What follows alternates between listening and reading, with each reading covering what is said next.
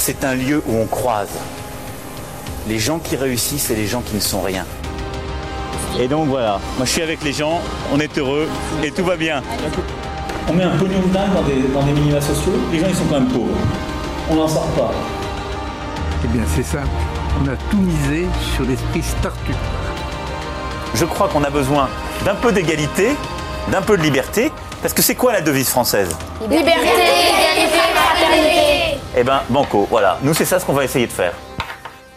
Top Bienvenue dans La République inaltérable, la balade aux diffusion politique libre, incisive et sans concession du monde moderne avec le pathétique Alexis Poulain. Bonjour Alexis. Ah, salut Antoine. Tous les chaque épisode tu vas tu vas me, me, me filer un sobriquet de troll, c'est génial, j'adore. C'est ça. J'ai trouvé ce petit mot d'amour sur Twitter. Cette personne disait aussi ne pas être surprise de ce pathétisme étant donné que tu travailles pour un média du monde. Euh, L'occasion de rappeler l'évidence, Ouais. le monde moderne n'a rien à voir avec le monde. Et non. D'ailleurs, la campagne de financement participatif est toujours en cours. Oui, vous êtes maintenant 104 contributeurs. Merci. Ça fait 16% sur les 35 000 euros qu'on vous demande pour préparer l'année 2021, pour sortir les cahiers du monde moderne, mais aussi pour avoir davantage de formats, davantage de podcasts, évidemment. Euh, alors n'hésitez pas, c'est sur KissKissBankBank, le monde moderne. Euh, on est qu'à 16%. Il reste 29 jours. Il faut qu'on la boucle, cette campagne, euh, pour pouvoir euh, eh bien être un, média d'opinion impertinent et pertinent euh, dès 2021. Voilà, je vous embrasse, je vous fais plein des bisous. Vous donnez ce que vous voulez. hein. Les cafés sont fermés, donc le prix d'un café, le prix d'un petit ballon de blanc, le prix d'une bière, le, prix d'un- Perrier, c'est très cher le Perrier à Paris, ou, rien du tout. Ou alors vous pouvez nous financer en tant que mécène à plus de 1000 euros. hein. Allez-y. Bruno Le Maire vous demande de, de- de- de dépenser vos économies, euh, hein, vous qui les cachez parce que vous ne savez pas ce qui va se passer dans le futur. Eh bien, il est temps de les dépenser. Pourquoi pas dans le monde moderne, ce jeune média indépendant et irrespectueux euh, vis-à-vis de Bruno Le Maire et de son hamster, par exemple. Voilà. Je rappelle que vous pouvez retrouver plus d'infos sur les références évoquées. Il y aura le lien euh, sur le, pour le financement participatif, évidemment, ainsi que les épisodes précédents en réécoute dans toutes les apps de podcast et sur lemondemoderne.media. Abonnez-vous, laissez-nous des petites étoiles, des commentaires, ça permet au podcast d'être découvert par d'autres auditeurs potentiels. Avant d'entamer le programme des réjouissances de la semaine, euh, une question me brûle les lèvres. Alexis, on rigolait dans l'épisode précédent du décret sur la vente des sapins de Noël. Je sais que tu suis ce feuilleton avec grand intérêt. Mardi dernier, tu m'avais dit que ça y est, c'était réglé, mais en fait, non, c'est toujours pas réglé. On en est où? Mm, Non, on attend encore des arbitrages. hein. C'est assez important euh, parce que on décide en très haut lieu, hein, jusqu'au Conseil de défense, si les Français vont pouvoir ou non acheter des sapins de Noël. Alors, il semblerait que les Français vont pouvoir acheter des sapins de Noël, mais quelques arbitrages finaux doivent être faits cette semaine. Encore, imaginez, euh, c'est pas comme si le pays vivait euh, une crise sanitaire euh, euh, des risques terroristes amplifiés. Non, non, ces gens-là prennent du temps à discuter euh, de si on peut ou pas acheter des sapins de Noël. Restera la question essentielle, bien sûr, des décorations de ces sapins de Noël. Est-ce que c'est euh, là des produits essentiels ou pas? Il faudra encore des arbitrages. Et puis après, la question extrêmement épineuse, couronne d'épines, dirais-je, celle de la crèche et du petit Jésus. Est-ce qu'on pourra le mettre sous le sapin? Est-ce que là, pour ceux qui ne sont pas encore équipés en crèche hein, et qui sont croyants, auront-ils le droit d'acheter des crèches, de se les procurer Ou est-ce là encore un produit non essentiel? Tant de questions qui seront sans doute répondues et dont on attend les arbitrages dans les jours qui viennent. C'est dingue. Moi, je, je comprends pas qu'on soit pas tous dans la rue euh, à se dire mais non mais attendez. Euh, je, pensais, tu sais, euh, aux chansonniers qui faisaient des, des trucs. Ah, quand même, la France sous Macron, on nous prend bien pour des cons. Il m'a fait ressortir mon fusil pour aller monter à l'Élysée et le sortir de son bureau doré. Voilà, tu vois, un, truc- un truc comme ça. J'ai envie de faire une chanson. Non, mais attendez, les gars, on va aller le chercher. Là, il faut aller le chercher parce que le mec, il a, il a complètement lâché la rampe. Et t'as tous les mecs autour, avec la goutte de sueur, qui sont autour, qui disent Ouais, t'as raison. Euh, qu'est- Qu'est-ce qu'on fait, euh, Emmanuel euh, Monsieur le Président, Monsieur le Président, est-ce que les Français peuvent acheter des sapins? Attendez, attendez, je vais consulter le Conseil de défense. Alors, euh, général, est-ce que les Français peuvent. il parle pas comme ça. Et, Général. et attends, et, est-ce que Philippe Putain. de Villiers va faire pression aussi pour que les, La les animaux et, les, et les- les personnages de la crèche n'aient pas besoin de respecter les, les distances euh, sanitaires, évidemment. Ah oui, Ça, parce que euh, est-ce qu'on mettra un masque? Vous allez voir. Pour donner l'exemple, et un masque, tu as raison. T'as- les connards sur Instagram qui vont mettre des photos du petit Jésus avec un masque. Évidemment, euh, on va on va avoir droit à tout- toutes les saloperies qui vont avec. Non mais j'en peux plus. En fait, j'en peux plus. Euh, et je pense qu'on est nombreux. Ce truc du Covid là, alors c'est un virus réel. hein. Il y a des gens qui en meurent, il y a des gens qui sont à l'hôpital, les soignants en peuvent plus, machin. Mais tout ce qu'il y a autour, euh, la, farandole des vaccins, les tests foireux, Véran, les hôpitaux, euh, tout- toute cette merde qui est autour, j'en peux plus. Honnêtement, on n'en a pas besoin. Je, crois que là, on a atteint un niveau d'absurdistan autoritaire, comme le disent si bien les Allemands, et ils savent de quoi ils parlent, qui est inédit dans le monde euh, libre et occidental, comme on l'appelait euh, dans le temps. Donc là, on, on- on- on déraille complètement. Et je demande de l'aide à, à nos voisins luxembourgeois, belges, italiens, espagnols. Sauvez-nous, sauvez ce pays, aidez-nous à sauver ce pays. Parce que ce qui se passe en ce moment, c'est c'est du délire. Voilà, j'ai pas d'autres mots. Et, et je, et, je, et, et honnêtement, hein, je, je suis pas à dire que le virus n'existe pas, mais ce qu'on ce qu'on en fait, ce que font les dirigeants aujourd'hui, c'est simplement du délire. Enfin, l'auto-autorisation pour avoir le droit de sortir chez soi, pour pas avoir un PV de 135 euros, mais dans quel pays on a une connerie pareille? Et qui continue parce que Véran très fièrement a dit chez Bourdin euh, euh, attention ah là là, le 1er décembre on va pas arrêter on continue de se faire des auto-autorisations faut pas déconner non, puis des fois on aime bien, des fois ça rassure. Attends, je me suis autorisé à sortir ce matin, je me sens mieux, putain. Ah, ah, je suis content. Ah, je suis content, tiens. Je vais aller acheter le pain. tiens. Bon, ce, ce sera tout pour le point Covid aujourd'hui. hein. tu disais, rien ne bouge réellement sur ce front-là. Euh, on va commencer par les recommandations de la semaine. Et ce qui se passe sur le monde moderne, Alexis, des articles et un couvre-feu de samedi dernier en replay. Oui, alors euh, on a vu un couvre-feu où on parlait de Hold Up, hein, ce documentaire euh, qui a euh, soulevé de nombreux critiques et puis un mur hein, d'inacceptation euh, des fact-checkers autorisés. Et on a beaucoup d'articles sur la candidature de Jean-Luc Mélenchon. On a également le dictionnaire dystopique euh, de Virginie Caddy qui parle de bien-pensance. Voilà, ce terme-là euh, qu'on va reprendre. Et puis on a un article euh, de Baptiste sur le danger des écrans, en fait, le confinement qui n'a fait qu'augmenter le temps d'écran disponible et qui est un réel danger pour, pour les enfants. Voilà. Oui, passez à l'audio, allez plutôt écouter du développement personnel sur Magellan, ce sera, ce sera mieux. Euh, bon, c'est une blague. horreur. c'est une blague. Ça existe évidemment. encore ce truc De mon côté, un bouquin qui vient de sortir chez Repeater Books. Je vous en avais parlé déjà de cette maison d'édition anglaise. Euh, ça s'appelle After the Fact: The Truth About Fake News. C'est de Marcus Gilroy Ware. L'argument est assez proche de celui qu'on faisait la semaine dernière, Alexis, et que tu essayes de défendre, je crois, sur les plateaux comme tu peux. Euh, oui, les théories du complot les plus pétées sont dangereuses, mais plutôt que de les moquer, les cacher, les interdire ou insulter ceux qui les colportent, qui conviendrait peut-être plutôt de comprendre ce qui les rend attrayantes et efficaces. L'auteur relègue les réseaux sociaux à un chapitre assez court en fin d'ouvrage, euh, et je trouve que c'est une bonne idée, et il s'en explique d'ailleurs, ça, ac- ça accélère les choses, mais le nœud du Oui. problème est ailleurs. Et puis se concentrer sur les plateformes technologiques, ça permet au système de s'accrocher à des solutions technologiques, et on continue à tourner en rond, euh, le, le hamster de Bruno Le Maire va adorer. Il s'appuie beaucoup sur les travaux de Mark Fisher, à qui l'on doit le concept de réalisme capitaliste, qui, montrait qu'il s'agit en réalité d'une atmosphère euh, complotiste qui règne depuis la marchandisation à outrance de la société à partir des années 80. Euh, ce réalisme capitaliste qui accoutume aux logiques de marché est de facto basé sur le mensonge, la dissimulation, les arrangements avec la vérité et la complaisance euh, d'élus, par exemple, euh, avec ce qu'on appelle la publicité, le marketing ou le storytelling politique, où à la fin, euh, principalement l'accumulation de profits et de pouvoir justifie tous les moyens employés. Tout y passe hein, sous la plume précise et très documentée, euh, c'est vraiment très très fort de, Marcus Gilroy Ware. Démocratie factice, société de la désinformation, mythe de la méritocratie, solutionnisme technologique, greenwashing, euh, tout y est.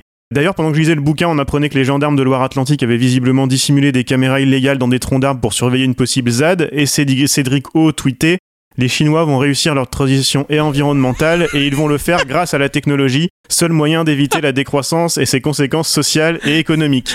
Et on a aussi appris, c'est toi qui me l'avais envoyé, Google expliquait la semaine dernière à ses employés de mobiliser l'administration américaine contre les régulateurs européens. Mais heureusement, Thierry Breton ne s'est pas fait avoir. Donc voilà, quelques, quelques belles illustrations des thèses de Gilroy Ware. Et pour finir, deux points importants que l'on cesse de pointer dans cette émission, les politiques d'extrême centre, soi-disant apolitiques, seulement techniques et pragmatiques qui découlent de cette logique de marché. Euh, et le rôle des grands médias, soi-disant de gauche, qui mettent en scène un faux équilibre du débat public sur des questions qui ne devraient pas être traitées comme cela, de peur de se faire accuser de biais partisans, hein, on sait que Trump est très fort là-dessus. Il prend l'exemple du changement climatique, où jusqu'à il y a peu, la BBC parlait du sujet avec euh, autour de la table un climato-sceptique pour un défenseur du climat, sous prétexte d'équité, alors qu'on sait très bien que 97% des scientifiques sont d'accord sur le sujet. Il a aussi euh, quelques excellentes pages sur les think tanks économiques et les plateaux télé, vaste sujet. Et dans la droite ligne de cette recommandation, on passe au On vous voit de la semaine.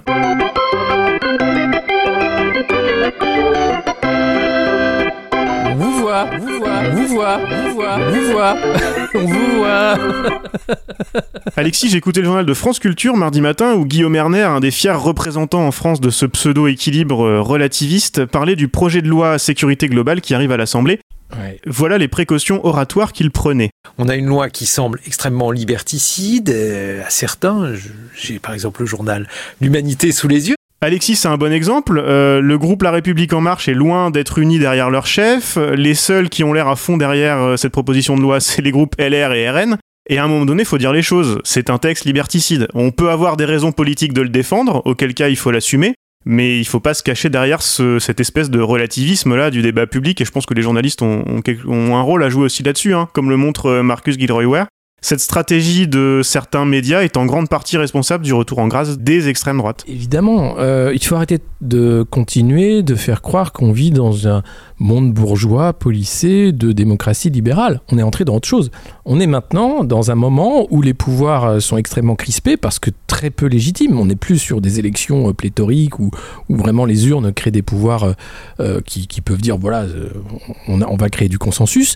On a là une lutte des classes ouverte, avérée, euh, réelle. hein. Je ne vais pas rentrer dans le délire euh, de, de Pinson Charlot de parler d'Holocauste, mais, mais réellement, la lutte des classes n'a jamais été aussi à l'ordre du jour, la, lecture marxiste du monde, avec d'un côté euh, les possédants du capital, intellectuels, mais aussi financiers surtout, et puis de l'autre côté ceux qui sont la chair à canon des plateformes. Et, on est en plein dedans, et, ne pas le voir, c'est dingue. Et que fait la, bourgeoisie qui bourgeoise? Euh, Elle fait comme si tout allait bien, comme si on était encore dans un consensus démocrate et libéral. Or, on est dans euh, un moment autoritaire, une crispation autoritaire. On voit bien hein, toutes les lois qui s'accumulent, loi de censure euh, déguisée hein, en, en loi de protection contre les discours de haine. Tout ça est pour protéger hein, le citoyen qui, bien sûr, est, soumis à, à, toutes ces, ces, odieuses euh, discours de haine sur, Internet. Donc, contrôler la parole sur les réseaux sociaux parce que c'était un, endroit qui échappait au pouvoir. hein. On a vu les gilets jaunes, les deux ans des gilets jaunes, ils se sont organisés via les plateformes hein. et, très vite, le pouvoir a compris qu'il fallait absolument reprendre la main sur ces plateformes-là et éviter une, une auto-organisation euh, populaire. Et puis des, des lois de censure euh, et de surveillance qui ne font que, que s'accumuler sur des lois d'exception qui jamais ne disparaissent. Le problème qu'on a aujourd'hui, c'est que on, on nous sort des lois d'exception sanitaires pour dire qu'on va gérer la crise du Covid, mais on voit bien que chaque mesure, elle, elle- elle dure dans le temps. Cette stupidité de l'auto-autorisation que je moquais tout à l'heure, elle est encore là pour durer. Et maintenant, la loi euh, sécurité globale, qui devrait être baptisée loi de surveillance globale, Ouais, c'est pas parti pour être une loi d'exception là. Là, il- c'est Ah non, une non, loi. non, euh, c'est- parti, dur mais- comme fer pour le long terme là. Mais, mais le problème, c'est qu'elle est votée dans un cadre euh, où il y a l'assassinat de Samuel Paty, où il y a euh, la menace terroriste euh, amplifiée, etc. Donc on a en roue libre, comme tu le disais, le, RN, LR, etc. et la République en marche, tout- tout- toute cette sphère extrêmement réactionnaire qui veut absolument, pour protéger les forces de l'ordre, interdire qu'on publie des images de policiers en action, mais en, en parallèle, vous avez des caméras partout, caméras piétons sur les policiers, avec le risque que les policiers aient le droit d'accéder aux images, donc ils pourraient falsifier les images, les effacer. Donc il y, a- il des députés qui ont déposé des amendements pour que l'enregistrement soit crypté et, euh, euh, euh, enregistré sur un serveur dédié, etc., et que les forces de l'ordre n'y aient pas accès. Le drone, qui, qui est une grosse partie du projet, parce qu'on a bien vu, hein, le préfet allemand, il, il a hâte de jouer avec ses nouveaux jouets. hein. donc dès qu'il y a eu le premier confinement, on a sorti les drones pour dire aux gens attention, chez vous, vous n'avez pas le droit d'être dehors. Et puis le Conseil constitutionnel a bah, attendez, c'est des conneries vos trucs là, les- rangez vos joujoux, il n'y a, pas de cadre pour les faire voler. Donc là, ils veulent faire un cadre hein, pour faire voler du drone et aller euh, filmer avec la reconnaissance faciale, filmer aussi dans les logements. Il y a des amendements qui ont été euh, posés pour dire ça suffit les, conneries, mais non, ils veulent absolument euh, des caméras partout. Euh, donc cette, cette volonté de surveillance panoptique pour contraindre les populations, elle est totalement totalitaire. Euh, Anna Arendt euh, définit hein, pas autrement un régime totalitaire que par l'absence de, de- d'espace privé. C'est ce qu'on est en train de mettre en place. Euh, avec le drone qui pourrait filmer jusque dans votre salon, dans votre chambre, chez vous, etc. Avec la reconnaissance faciale en temps réel. Euh, imaginez, pour, si vous mettez ça avec une utilisation politique, pour arrêter en amont, façon Minority Report, ce film de science-fiction, des manifestants qui viendraient manifester, eh bien vous dites non, ceux-là, ils sont fichés, on n'en veut pas, c'est des agitateurs, on va les choper en amont de la manifestation. Tout ça serait possible avec cette loi sécuritaire, euh, cette loi de surveillance globale, qui est, selon l'ONU, euh, qui porte atteinte des atteintes importantes aux droits de l'homme et aux libertés fondamentales, notamment le droit à la vie privée, le droit à la liberté d'expression et d'opinion, et le droit à la liberté d'association et de réunion pacifique. Et, et l'ONU euh, dit que cette loi place la France en contradiction avec la Déclaration universelle des droits de l'homme. Voilà ce que fait la République en marche à notre pays. Il le saccage. Et en même temps, euh, Emmanuel Macron euh, appelle euh, les journaux étrangers, notamment euh, le New York Times, pour se plaindre et expliquer que il est le, la France reste le phare des lumières et de machin. Ça, c'est- un, un gros par- une grosse partie du bouquin dont je parlais tout à l'heure aussi, cette espèce de falsification des lumières qui, qui sont ré- récupérées à toutes les sauces pour faire passer tout et n'importe quoi. Complètement. Il n'y a pas de lumière là-dedans. On éteint les lumières. On est en train de préparer un cadre autoritaire pour un régime autoritaire. Je comprends pas, Nathalie Loiseau a un bel abat-jour pour rallumer les lumières pourtant. Ouais, c'est un plafonnier. Ouais, ouais, elle, Un a un, su- ouais, elle a un super plafonnier. Et d'ailleurs, tu fais bien de parler de Nathalie Loiseau parce que si avec la Ouais. France, on pourrait dire, bon, Macron, dans deux ans, il s'en va, c'est pas grave. Mais non, parce qu'effectivement, au niveau européen, ça réfléchit aux lois de censure. Et on est en train, au niveau européen, de faire avancer des lois pour interdire, par exemple, les applications de messagerie cryptée, pour euh, euh, faire en sorte qu'il y ait un contrôle sur euh, les réseaux sociaux. Parce que, évidemment, hein, c'est la désinformation russe qui est le danger dans les élections. C'est surtout pas la propagande des partis euh, en, place qui racontent n'importe quoi. Euh, si on avait un, un compte check fake news, je pense que la REM est loin devant tout le monde. Loin devant tout le monde. Euh, Depuis euh, la campagne de 2017 et depuis qu'ils sont au pouvoir, ils n'ont fait qu'enfiler euh, des mensonges, des réalités alternatives euh, avec une novlangue qui force le respect. Euh, D'ailleurs, cette loi sécurité globale, qui est en réalité une loi de surveillance. Voilà, tout est, co- tout, est, tout, est, tout est exactement comme ça. Et, et je je suis pas le seul, je pense qu'on est nombreux à ne pas comprendre qu'il n'y ait pas euh, une opposition, des oppositions fortes, radicales, démocratiques, au sein des assemblées, Sénat, Assemblée nationale, pour arrêter ce rouleau compresseur qui saccage nos droits et nos libertés, qu'est la REM. Bah, L'opposition parlementaire, parlons-en, c'est le deuxième on voit de la semaine. Les sénateurs euh, LR qui ont fait semblant d'inclure un semblant de réforme des retraites à la Macron en cavalier législatif ce week-end, ils savaient que ça n'aurait aucune chance de survivre à la suite de la navette parlementaire. C'est quoi l'objectif? C'est montrer à leur électorat que c'est des durs, ils lâchent rien? Ou c'est donner des gages à Macron? Que, Qu'est-ce que, D'où ça sort? Non, je pense que c'est le parti unique, c'est clairement euh, donner des gages à Macron. Euh, L'archer n'est pas loin de, euh, de dire qu'il y aura un candidat unique de la droite en 2022 et que ce sera Emmanuel Macron. Et donc il faut rallier. Mais, c'est le camp de l'ordre. hein. On est vraiment revenu au 19e siècle. On a là la bourgeoisie d'ordre, réactionnaire, autoritaire, qui veut autoriser les messes mais interdire les bars et les restaurants.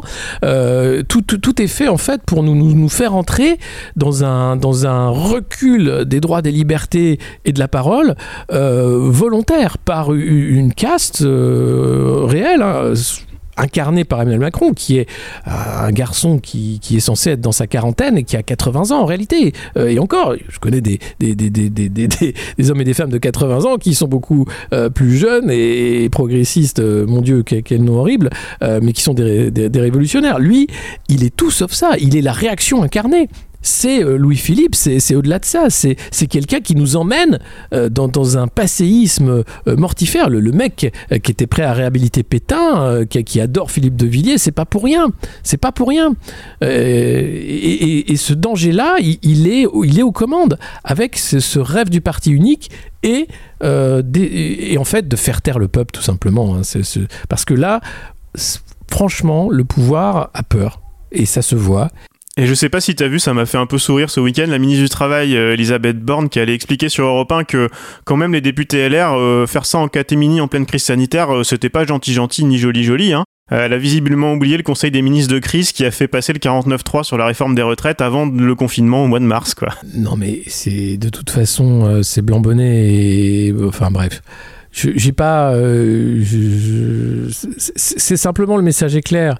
Euh, Il y a une partie de LR qui est prêt à s'aligner, soit pour euh, aller à la gamelle, euh, soit pour se dire tiens, je serais bien en ministre d'un nouveau gouvernement plus à droite. Enfin voilà, mais mais Et une partie du RN aussi. et une partie du RN. Potentiellement, oui, ça, ça, comme- bah, Marine Le Pen n'est pas forcément aidée au sein de son, son propre parti, elle est assez seule, hein, finalement, ça, ça tangue Mm. de tous les côtés. Donc, on se dit, ah, Macron, il n'y a pas d'opposition réelle. Bah oui, évidemment, tant que les opposants veulent pas s'opposer, il n'y a pas d'opposition réelle.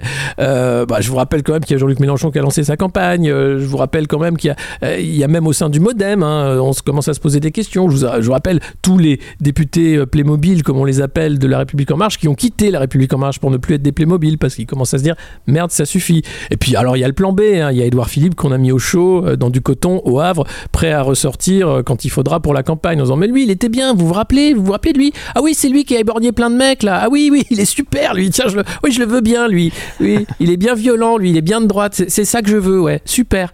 Euh, et puis, tu auras les unes de, de Paris Match et tout. Doudou revient avec sa femme. Je vois déjà le truc. Je suis fatigué, putain. Je suis fatigué de ce cirque politico-médiatique qui est lamentable, qui est vraiment au niveau de la caricature et qui ne fait qu'empirer en fait jour après jour avec euh, avec euh, avec ce, président d'opérette euh, qui passe son temps à faire des déclarations et qui ne fait rien derrière et à part à part faire des ce- cette absurdité autoritaire qu'on vit quotidiennement et qui moi me, me saoule mais au plus haut point j'en peux plus.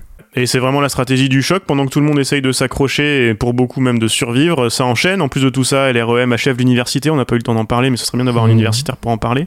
Mhm. Face à l'opposition de quasiment toute la communauté universitaire, mais dans l'indifférence générale euh, au-delà de la communauté universitaire. Ça pose une question quand même parce que tu sais comment ils sont. euh, ils sont, il, il veut parler de solutions, hein, Macron. Comme euh, ça, c'est aussi un, un des délires du start-upisme. On parle que de solutions parce qu'évidemment, si on commence à parler des problèmes, on va se rendre compte qu'on les- a posés les problèmes. Donc on, on est là pour proposer des solutions. N'empêche que c'est une question qu'on se pose euh, longtemps et comme tu le disais, on commence à en avoir. Enfin, je pense qu'on est beaucoup en avoir marre. Il faut que ça bouge. Après, on est aussi dans des solutions, euh, comme le montre aussi euh, Gilroy Ware dans le bouquin de After the Fact là, dont je parlais tout à l'heure. On se retrouve forcément euh, pris tous dans ce réalisme capitaliste où il faut bien faire avec le système. euh, il faut. C'est- aussi. euh, je, je veux pas spoiler pour ceux qui l'ont pas qui l'ont pas lu. D'ailleurs, je sais pas ce qu'ils font s'ils l'ont pas encore lu, mais 1984 de, Orwell, c'est ça. Euh, c'est la contestation. euh, c'est la contestation encadrée en fait dès le début. Euh, C'est déjà presque presque du complotisme à la hold-up. euh, la contestation est forcément uniquement dans les cadres qu'on lui propose. Mais, mais c'est, euh, quand, quand je parle de bourgeoisie bourgeoisant, je, je cite Jaurès, et c'est bien tout le problème, c'est qu'aujourd'hui, euh, on a changé de monde. Euh, on a euh, une Chine qui se veut le nouveau phare du mondialisme, euh, qui veut imposer son modèle hein, de société panoptique, autoritaire, où le citoyen est noté quotidiennement pour savoir si c'est un bon ou un mauvais citoyen. C'est ce modèle-là qu'on a maintenant en, modèle finalement qui, est, adoré hein, par, nos, chers leaders. Et l'idée du parti unique, il ne faut surtout pas d'opposition. Et donc oui, le cadre démocratique, il est attaqué, il est abîmé, il est érodé. Euh, c'est une démocratie d'apparat. Euh, en réalité, quand 9 milliardaires possèdent 90% des médias, on n'est plus dans une démocratie. On est déjà là dans un régime d'opinion orienté par les possédants. Euh, Julia Cagé parle du prix de la démocratie. Euh, quand on peut donner euh, plus de 7500 balles à un candidat à la campagne présidentielle, et ceux qui le font le font, eh eh ben on sait très bien que les candidats vont être poussés par la caste de l'argent. Et c'est le cas d'Emmanuel Macron. Il, a été, il faisait ses dîners de, levée de fonds à Londres, c'était la table à 100 000 balles, et les gens y donnaient, ils étaient, parce qu'ils savaient que derrière, il y aurait les lois pour qu'ils s'en foutent encore plus dans les fouilles. Et ça marche très bien, il a été élu. Parce derrière, la presse, euh, qui est aussi celle de, l'intérêt d'argent, a vendu ce candidat euh, Bonux en disant il est génial, il lave plus blanc que l'autre, regarde, il est super. Et voilà, et tout le monde s'est fait avoir, enfin tout le monde non, ceux qui l'ont financé sont très contents. Il y a la flat tax, il n'y a plus d'ISF, euh, on peut investir tranquillement. La France est un pays où on se tient calme, où on éborgne les manifestants. Les syndicats, c'est nul, c'est parfait, c'est génial, il est super, Startup Nation. Euh, donc oui, on a un vrai problème. La démocratie, ce n'est pas ça. Et c'est pour ça que je vous, engage, s'il vous plaît, aidez-nous à monter euh, ce média indépendant qu'est le monde moderne et à le faire grandir. On a besoin de davantage de médias indépendants. Euh, et ça, c'est une clé fondamentale. C'est que aujourd'hui, euh, le débat démocratique, il n'est pas animé par des médias indépendants. Trop peu. Euh, les seuls qui font euh, vaguement leur boulot, c'est Mediapart qui sort des dossiers, euh, le Canard en fait de moins en moins, c'est un peu le silence radio en ce moment, c'est Street Press, c'est ouais. Ouais, ouais, mais c'est des, voilà, c'est Street Press, c'est euh, euh, le- le- les collectifs euh, ici de- d'en- d'enquête internationale, euh, ceux qui ont sorti les affaires de- des ventes d'armes, etc. Mais les, les- les- les- médias d'oligarques, le groupe Lagardère, etc., c'est de la presse de cours, c'est de la propagande ou c'est du divertissement. Euh, N'allez pas croire que les, plateaux télé euh, des, des- des chaînes d'infos en continu ne sont autre chose que du divertissement. C'est même pas de l'info, c'est de l'opinion et du divertissement. Et, et le problème est là, c'est que on est pris dans les phares. Donc la critique des médias, euh, elle est, elle est extrêmement importante dans le moment que nous vivons parce que la démocratie est faible. Euh, c'est une démocratie d'apparat, c'est c'est de la plutocratie, c'est la classe d'argent qui décide du candidat, euh, exactement comme aux États-Unis, hein, c'est l'argent qui fait le candidat. Ouais, mais est-ce que. que- quelle solution? Bah, D'accord, les, médias plus indépendants, ça, je je suis d'accord avec toi et, et on essaye d'y œuvrer. Qu'est-ce qui se banque banque Le monde moderne? Qu'est-ce qui se banque banque Le monde moderne? Allez-y, allez-y. Mais, mais quelle, euh, que- quelle, quelle solution Enfin, c'est pas, c'est pas des films à la hold-up qui, euh, qui sont la solution. Non, non, mais, mais, mais j'ai parlé de Julia Cagé à l'instant. Elle, elle- elle- son bouquin, Le prix de la démocratie, est très juste en disant mais pourquoi euh, on autorise ces donations aux partis Il n'y a pas une campagne présidentielle qui n'est pas entachée de fraude euh, systématiquement parce que les, les- les- les- les- tout est rou- rourir. Enfin, c'est- c'est- c'est c'est- c'est un arrangement entre gens qui ont du fric pour créer un candidat du fric. Et donc, elle propose une façon de financer de manière euh, stable tous les partis et qu'il y ait un vrai jeu démocratique, que tout le monde soit financé euh, euh, justement. Là aujourd'hui, c'est winner takes all, c'est-à-dire que la République en marche a beaucoup plus d'argent que tous les autres partis. Or, ils ne représentent personne. Mais comme ils ont des élus euh, à l'Assemblée nationale, ah bah, alors eux, ils ont un trésor de guerre. Et je peux te dire qu'ils vont faire une belle campagne en 2022. hein. On va, ah, on va en manger de l'affiche. Ensemble, on peut faire des trucs. hein. Euh, donc c'est- insupportable ce, vol finalement de la parole et, et- et ce, et cette absence du débat. Et le grand débat organisé, mis en scène par Emmanuel Macron est vraiment symptomatique de ça. C'est-à-dire que lui, en plus, n'aime pas le débat. Il aime s'entendre parler pendant des heures. Donc ah, la campagne va être vraiment, vraiment longue et chiante. hein. Pour essayer de finir sur quelque chose d'un petit peu plus rigolo, quoique, euh, c'est l'heure de la pipe de la semaine. Quand je vois parfois des simulations qui sont faites, il y a des journaux qui en ont sorti, c'est de la pipe complète, hein. C'est de la pipe complète, hein. Et décidément, Alexis, cette semaine aura été celle du grand rapprochement, à défaut d'un grand remplacement qui est lui aussi une belle théorie du complot euh, de nos élites. Euh, sous prétexte de virus, on a droit, tu en parlais un petit peu tout à l'heure, on a droit au retour des prières de rue. Oui, bah oui, parce que les, les catholiques veulent qu'on leur rende la messe. Et on les comprend, euh, parce que voilà, c'est, il fait moins froid dans l'église que sur le parvis de l'église pour prier. Donc ils se sont mis à prier sur les parvis des églises pour dire, bah rouvrez les églises. Et oui, c'est euh, et ça peut être vu comme des prières de rue. euh, mais euh, c'est, c'était ce que dénonçait Marine Le Pen hein, quand c'était les musulmans qui faisaient leurs prières de rue. Alors quand on dit non mais c'est les catholiques qui font des prières de rue, non non, on dit non non attendez, ils chantent des chants liturgiques, c'est pas des prières. Et puis c'est pour rentrer dans les églises. hein. Les églises elles existent. Alors c'est vrai, on a, on a chance d'avoir les, églises où c'est chauffé, hein, à l'abri de la pluie. Euh, pourquoi ne pas les faire rentrer avec des masques, avec un protocole sanitaire, euh, en disant vous chanterez pas parce que voilà il y a des, petites particules machin, et puis vous écoutez la messe si ça vous fait plaisir. Moi je me dis j'ai pas envie d'emmerder les gens si ça leur fait plaisir, mais pourquoi pas? Maintenant ce que j'aimerais c'est un tuto sur la multiplication des petits pains parce qu'on va en avoir besoin pour les banques alimentaires en 2021. Donc si jamais euh, quelqu'un a un plan euh, sur comment avait fait Jésus pour les, petits pains, bah, euh, on est preneur pour filer ça au resto du cœur ou ailleurs, parce que je pense que ça va être très utile en 2021, la multiplication des petits pains. Top